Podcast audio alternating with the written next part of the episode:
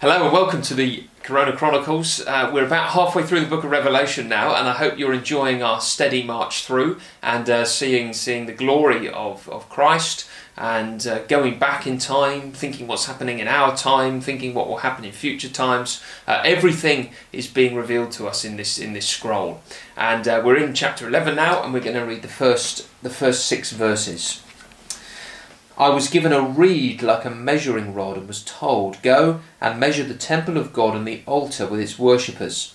But exclude the outer court. Do not measure it, because it has been given to the Gentiles. They will trample on the holy city for forty two months, and I will appoint my two witnesses, and they will prophesy for one thousand two hundred and sixty days, clothed in sackcloth. They are the two olive trees and the two lampstands and they stand before the Lord of the earth. If anyone tries to harm them, fire comes from their mouths and devours them, their enemies. This is how anyone who wants to harm them must die. They have power to shut up the heavens so that it will not rain during the time they are prophesying, and they have power to turn the waters into blood and to strike the earth with every kind of plague as often as they want.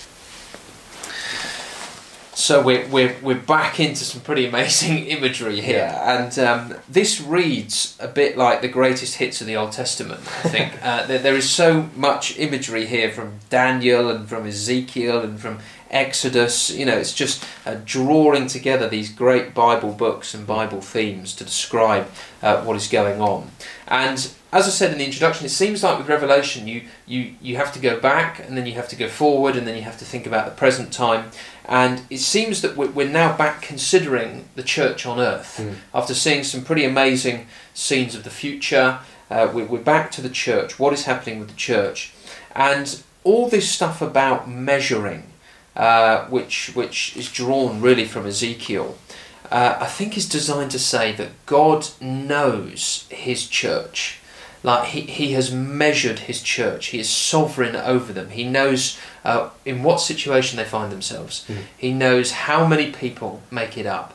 He knows each individual saint, each individual congregation all over the world and what's happening to them. A bit like what we saw in uh, in the letters to the churches early on. Um, and that, that is a great encouragement, isn't it? Yeah. That um, you know those who are struggling with coronavirus in this uh, nation and around the world, those who are being persecuted, that again God has measured them out. He, he knows them, how many of His people that, that there are, which Mm. which is good, isn't it? Mm, yeah, and it's um, and they they- they're being trampled on here, aren't Mm. they? But it's only for forty two months. So again, I mean, God's kindness to us that He just again and again says it's only for a time. Yes. it's for a set Yeah, period. yeah. It's not going to be forever. Um, and then we see uh, these two witnesses um, who are prophesying for one thousand two hundred and sixty days.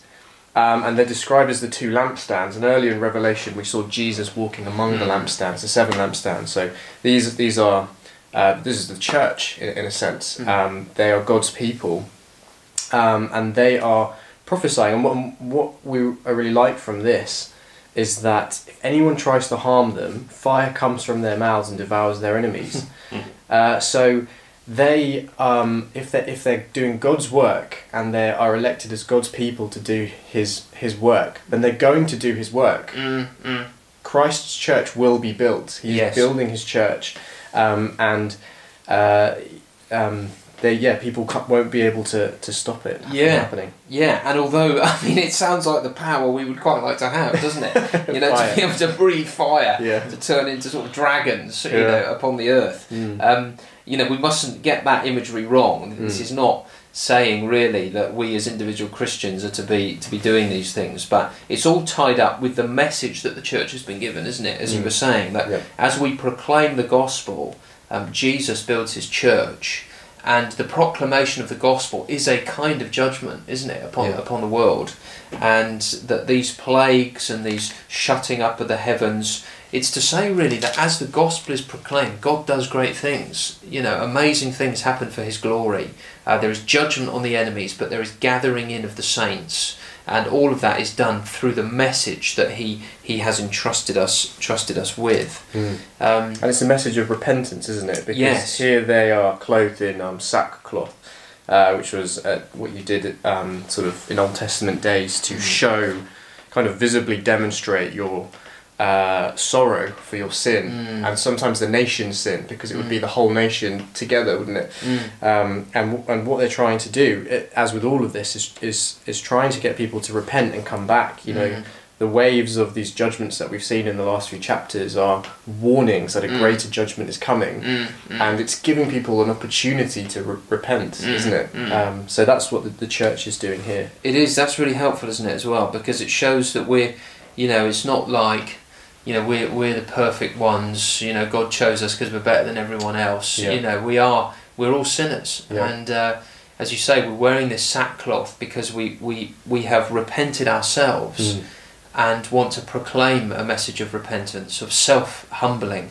Um, and trusting in Christ, Mm. and that, that's that that's what we're all about. That's our witness and our testimony, isn't it? Mm. Um, so so it is. It, uh, you know, when you read it, you think, goodness, all these numbers and images, but actually, it, it's just it's just an apocalyptic way, isn't it, of saying God is sovereign. He knows His people. He knows His enemies. Uh, the persecution is under control.